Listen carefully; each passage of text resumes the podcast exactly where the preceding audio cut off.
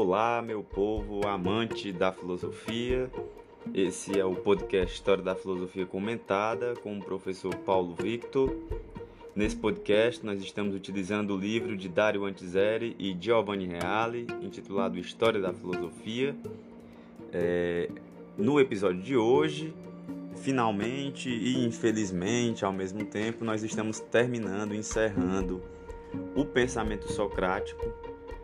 É o último episódio sobre Sócrates, foram vários episódios sobre Sócrates. Esse é o episódio de número 41 do podcast, desde o primeiro, tirando a introdução, desde o primeiro episódio mesmo sobre a história da filosofia. Quem está acompanhando até aqui, muito obrigado. E também obrigado pelos compartilhamentos novamente. Alguns dos meus alunos também começaram a acompanhar, isso é muito legal. Inclusive os do ensino fundamental, que eu fiquei muito feliz. Bem, hoje novamente são dois tópicos, como da última vez. Nós estamos no capítulo 4, hoje é o tópico 1.14, Sócrates e a função lógica. Depois nós vamos para o 1.15, que é o último, conclusões sobre Sócrates. E aí encerramos aqui a questão do pensamento socrático. É isso, então vamos lá para o primeiro ponto, de hoje. 1.14, Sócrates e a função lógica.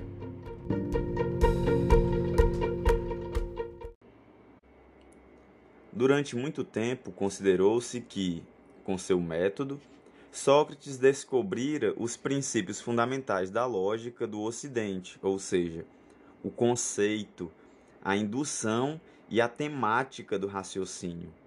Hoje, entretanto, os estudiosos mostram-se muito mais cautelosos. Sócrates pôs em movimento o processo que levaria à descoberta da lógica, contribuindo de modo determinante para essa descoberta, mas ele próprio não a alcançou de modo reflexo e sistemático. Então, percebam de antemão, já nesse tópico, os autores já deixam bem claro que o Sócrates pode ter influenciado o surgimento da lógica, claro, e ele influenciou, mas ele não é o criador, ele não sistematizou, ele não conceituou lógica é tal coisa, são regras do pensamento, não fez nada disso. Mas, claro, não tem como negar que ele influenciou o surgimento futuro, bem próximo, na verdade, dele, do que viria a ser a lógica, que é um campo tão importante para a filosofia. Na pergunta "o que é?", com que Sócrates martelava seus interlocutores, como se vai reconhecendo sempre mais no nível dos estudos especializados, vem uma citação: de forma alguma estava já contido o conhecimento teorético da essência lógica do conceito universal. Fim de citação, é uma citação do Iaga. Efetivamente, com sua pergunta, ele queria pôr em movimento todo o processo irônico-maiêutico, sem querer de modo algum chegar a definições lógicas. Então, a questão era muito mais aqui esse jogo, É claro que existia por trás um pensamento que se pretendia lógico, como fundamento, mas não se tinha uma consciência desse fundamento lógico dentro do pensamento. Sócrates abriu o caminho que deveria levar à descoberta do conceito e da definição e, antes ainda, à descoberta da essência platônica, tendo exercido também notável impulso nessa direção, mas não estabeleceu a estrutura do conceito e da definição, visto que lhe faltavam muitos dos instrumentos necessários para esse objetivo, os quais, como dissemos, foram descobertos posteriormente, platônicas e aristotélicas. Então, por mais que, como eu já falei, por mais que não tenha consciência disso, também não teve consciência do tanto que ele influenciou o que viria a ser a lógica, que aí vai ficando bem mais evidente com Platão e o Aristóteles, fica bem claro. Igual observação vale a propósito da indução, que Sócrates, sem dúvida, aplicou amplamente, com seu constante levar o interlocutor do caso particular à noção geral, valendo-se sobretudo de exemplos e analogia, mas que não identificou no nível teorético e, portanto, não teorizou de modo reflexo. A indução, nós vamos ver isso mais para frente, é um processo que ocorre através do raciocínio, que tem a ver com a lógica, é um processo que, ao contrário do que a dedução, por exemplo, que as ciências, muitas ciências empíricas usam, que partem de casos semelhantes, particulares, para se chegar a regras gerais, leis universais. Mas isso é coisa que vai ficar para depois. Além disso, a expressão raciocínio indutivo não apenas é socrática, mas propriamente sequer platônica. Ela é tipicamente aristotélica, pressupondo todas as aquisições dos analíticos. Isso aqui realmente, meu povo, é uma questão que vai ficar lá para frente, ainda vai demorar um tantinho para poder chegar em Aristóteles. Em conclusão, Sócrates foi um formidável engenho lógico, mas, em primeira pessoa, não chegou a elaborar uma lógica no nível técnico. Em sua dialética, encontram-se os germes de futuras descobertas lógicas importantes, mas não descobertas lógicas enquanto tais, conscientemente formuladas e tecnicamente elaboradas. Bem, tá bem claro esse parágrafo, né? Ele não teorizou o que seria a lógica, o Sócrates. E assim se explicam os motivos pelos quais as diferentes escolas socráticas encaminharam-se para direções tão diversas. Alguns seguidores concentraram-se exclusivamente nas finalidades éticas, desprezando as implicações lógicas. Outros, como Platão, desenvolveram exatamente as implicações lógicas e ontológicas. E a ontologia vocês também vão aprender melhor com o tempo, o que é. Já outros escavaram no aspecto dialético até mesmo as nervuras heurísticas, como veremos.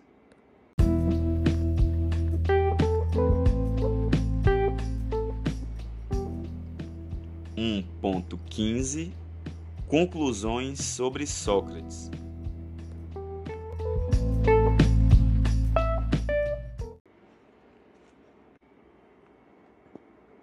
O discurso de Sócrates trouxe uma série de aquisições e novidades, mas também deixou uma série de problemas em aberto.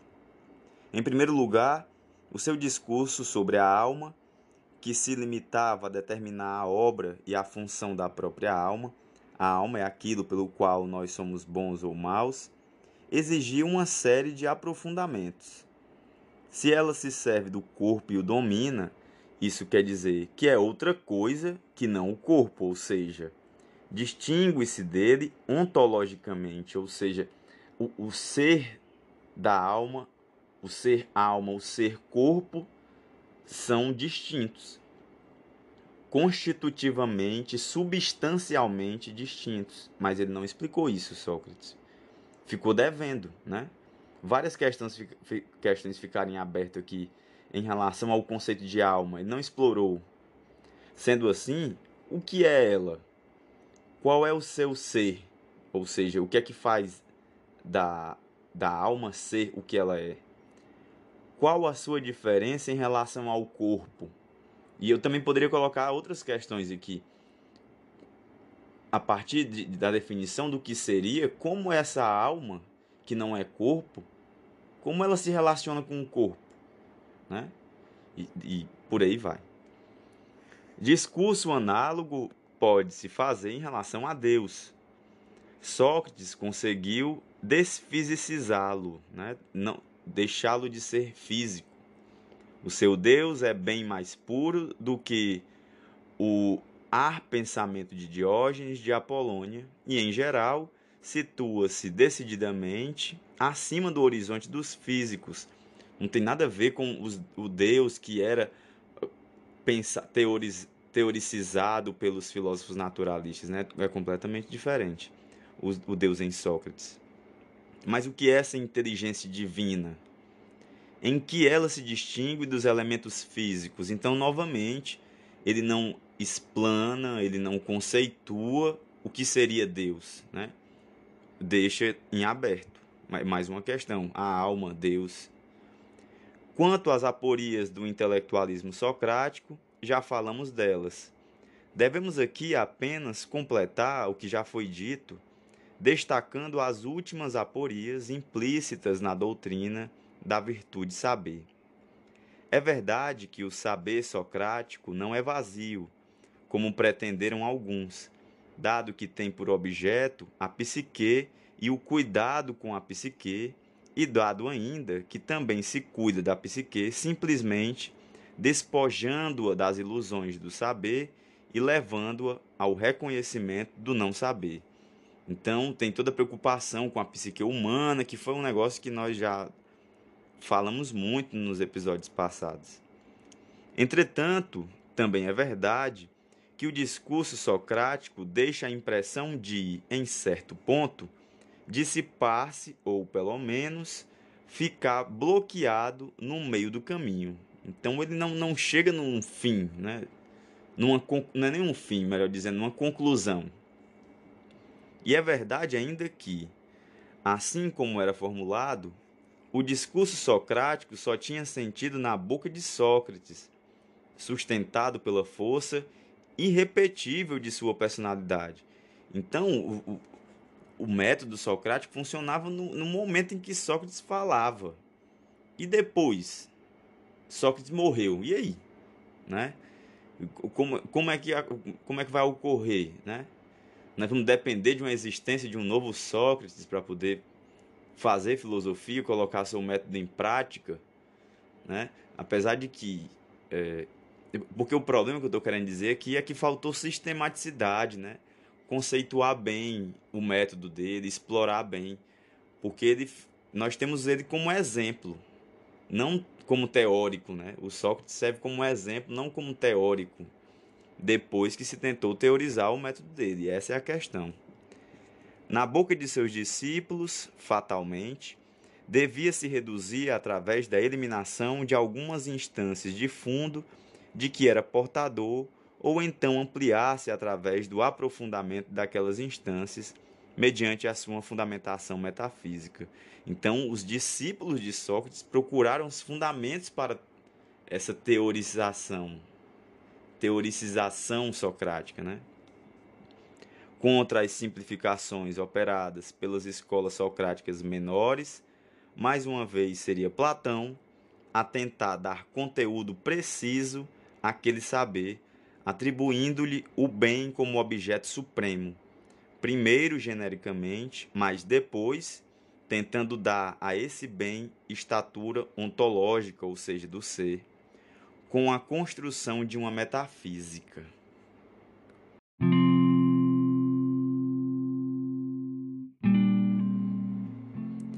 Também a ilimitada confiança socrática no saber, no logos em geral, e não no seu conteúdo particular, foi duramente abalada pelo êxito problemático da maiêutica. Em última análise, o logos socrático não está em condições de fazer parir qualquer alma, mas apenas almas grávidas. Então, reparem, o método socrático ele funcionava muito bem, né, plenamente, alcançando conclusões racionais, quando Sócrates se deparava com almas que estavam grávidas. Trata-se de confissão plena de múltiplas implicações que Sócrates, porém, não sabe e não pode explicitar. O logos e o instrumento dialógico, que se funda inteiramente no logos, não bastam para produzir, ou pelo menos, para fazer com que a verdade seja reconhecida e para fazer com que se viva na verdade. Então, todos nós somos dotados de logos, né? Mas somente o logos não basta, porque a minha alma tem que estar grávida para dar fruto ao logos. Então, quem é que tem acesso a esse logos? Vocês estão compreendendo? Fica uma questão muito séria aqui. Então, não é todo mundo que pode atingir, né, o logos. Então, o logos não é universal, não faz parte de uma estrutura cósmica ontológica da realidade e que está em nós? É só quem está grávido que pode alcançar o Logos? Essa questão fica em aberto, não fica respondida. Muitos voltaram as costas para o Logos socrático, porque não estavam grávidos, diz o filósofo. Mas então, quem fecunda a alma e a torna grávida? E aí, já são duas questões aqui, né?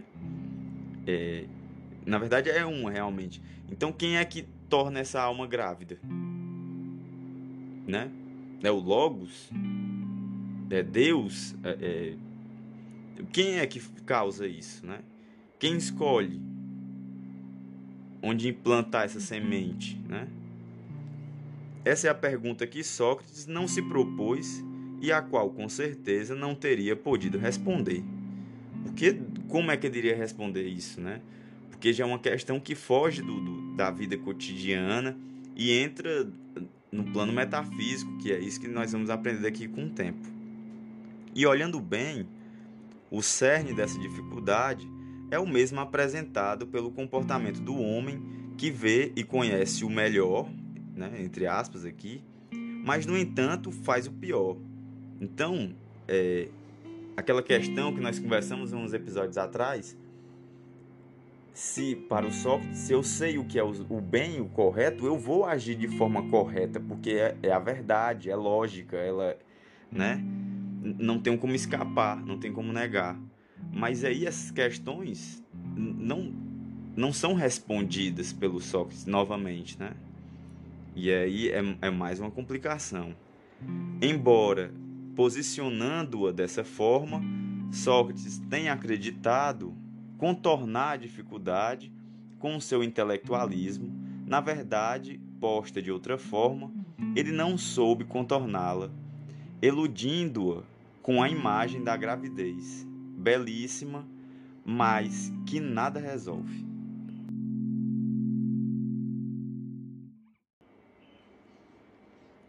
A última aporia esclarecerá ainda melhor a forte tensão interna do pensamento de Sócrates. O nosso filósofo apresentou a sua mensagem aos atenienses, parecendo de certa forma fechá-la nos estreitos limites de uma cidade. Então, a última complicação no pensamento socrático é que é como se Sócrates tivesse desenvolvido seu pensamento para um lugar, um único lugar, uma única cidade. Sua mensagem não foi por ele apresentada expressamente como uma mensagem para toda a Grécia e para toda a humanidade. Não foi. Evidentemente, condicionado pela situação sociopolítica, parece que ele não se deu conta de que sua mensagem ia bem além dos muros de Atenas, valendo para o mundo inteiro. Mas Sócrates não percebeu isso, né?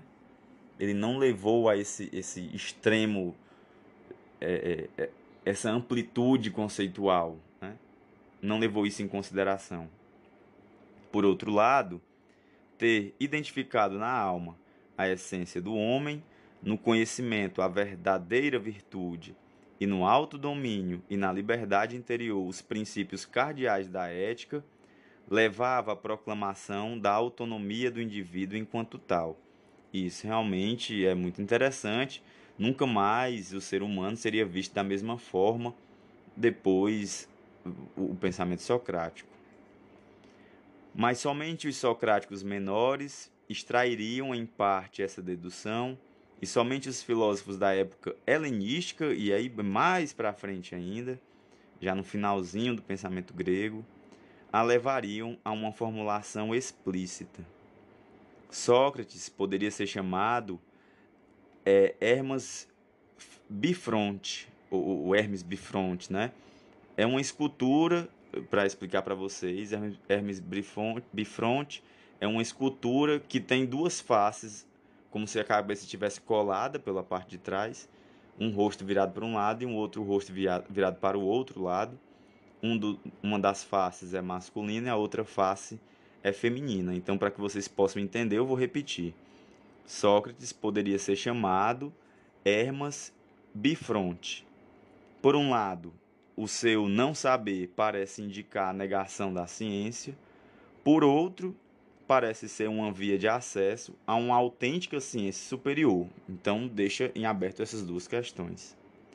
Por um lado, a sua mensagem pode ser lida como simples persuasão moral, né? Só como persuasão, lembrando os sofistas. Por outro lado, como abertura para as descobertas platônicas da metafísica. Por um lado, a sua dialética pode parecer até mesmo sofística e hierística, por outro, como fundação da lógica científica. Por um lado, sua mensagem parece circunscrita aos muros da polis ateniense. Por outro, se abre ao mundo inteiro em dimensões cosmopolitas. Então, isso se deve muito ao método dialético, claro, né? De trabalhar com os opostos. Então, tendo em vista o método dialético e a forma como Sócrates se posicionava, ele gerou essas possibilidades dúbias, né? Com efeito, os socráticos menores pegaram uma das faces de Herma e Platão a face oposta, como veremos nas páginas seguintes. Todo o Ocidente é devedor da mensagem geral de Sócrates.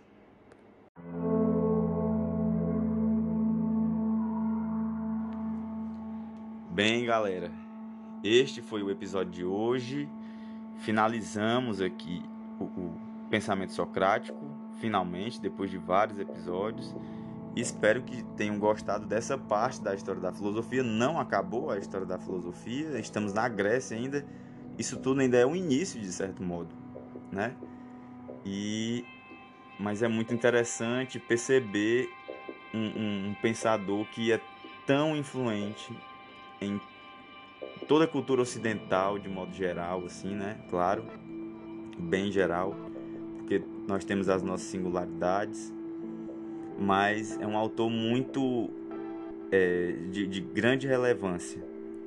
E aí, a partir de agora, nós ainda vamos continuar falando um pouco sobre Sócrates, porque vamos falar sobre socráticos menores, e aí lá na frente, daqui a alguns episódios, vamos chegar no Platão, que vai desenvolver bem mais essas ideias, né? Então é isso, um grande abraço, até mais.